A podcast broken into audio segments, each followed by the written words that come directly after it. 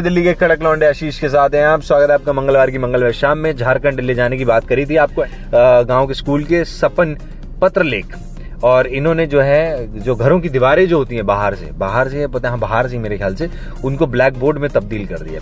Sir, दीवार पे black board बना डाला आपने, क्या मैं सही बात बोल रहा हूँ बच्चों के पास ऑनलाइन पढ़ने के लिए कहीं से कोई व्यवस्था नहीं है, सर। हम उस जगह से आते हैं, सर, झारखंड के दुमका जिला के आदिवासी बहुल गाँव।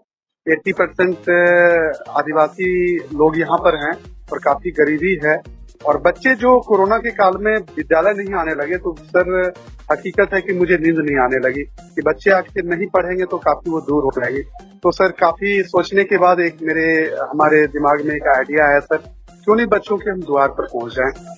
और उसी का परिणाम है कि द्वार पर पहुँचे और उस दीवार को, उसके गाँव के पाठशाला को पाठशाला बनाया गया। और सर ये ब्लैक बोर्ड बनाया गया है।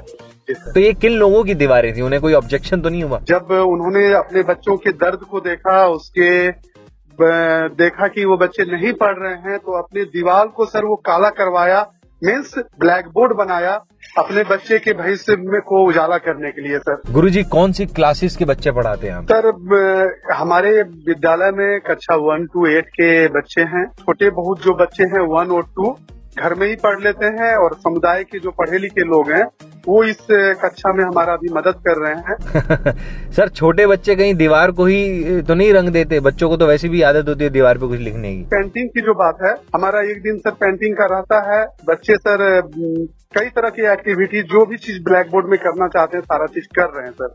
ताकि उसका शिक्षा का सर्वांगीण सर शिक्षा उसको मिले। और काफ़ी आगे बढ़े। जी सर। बहुत ही बढ़िया सर।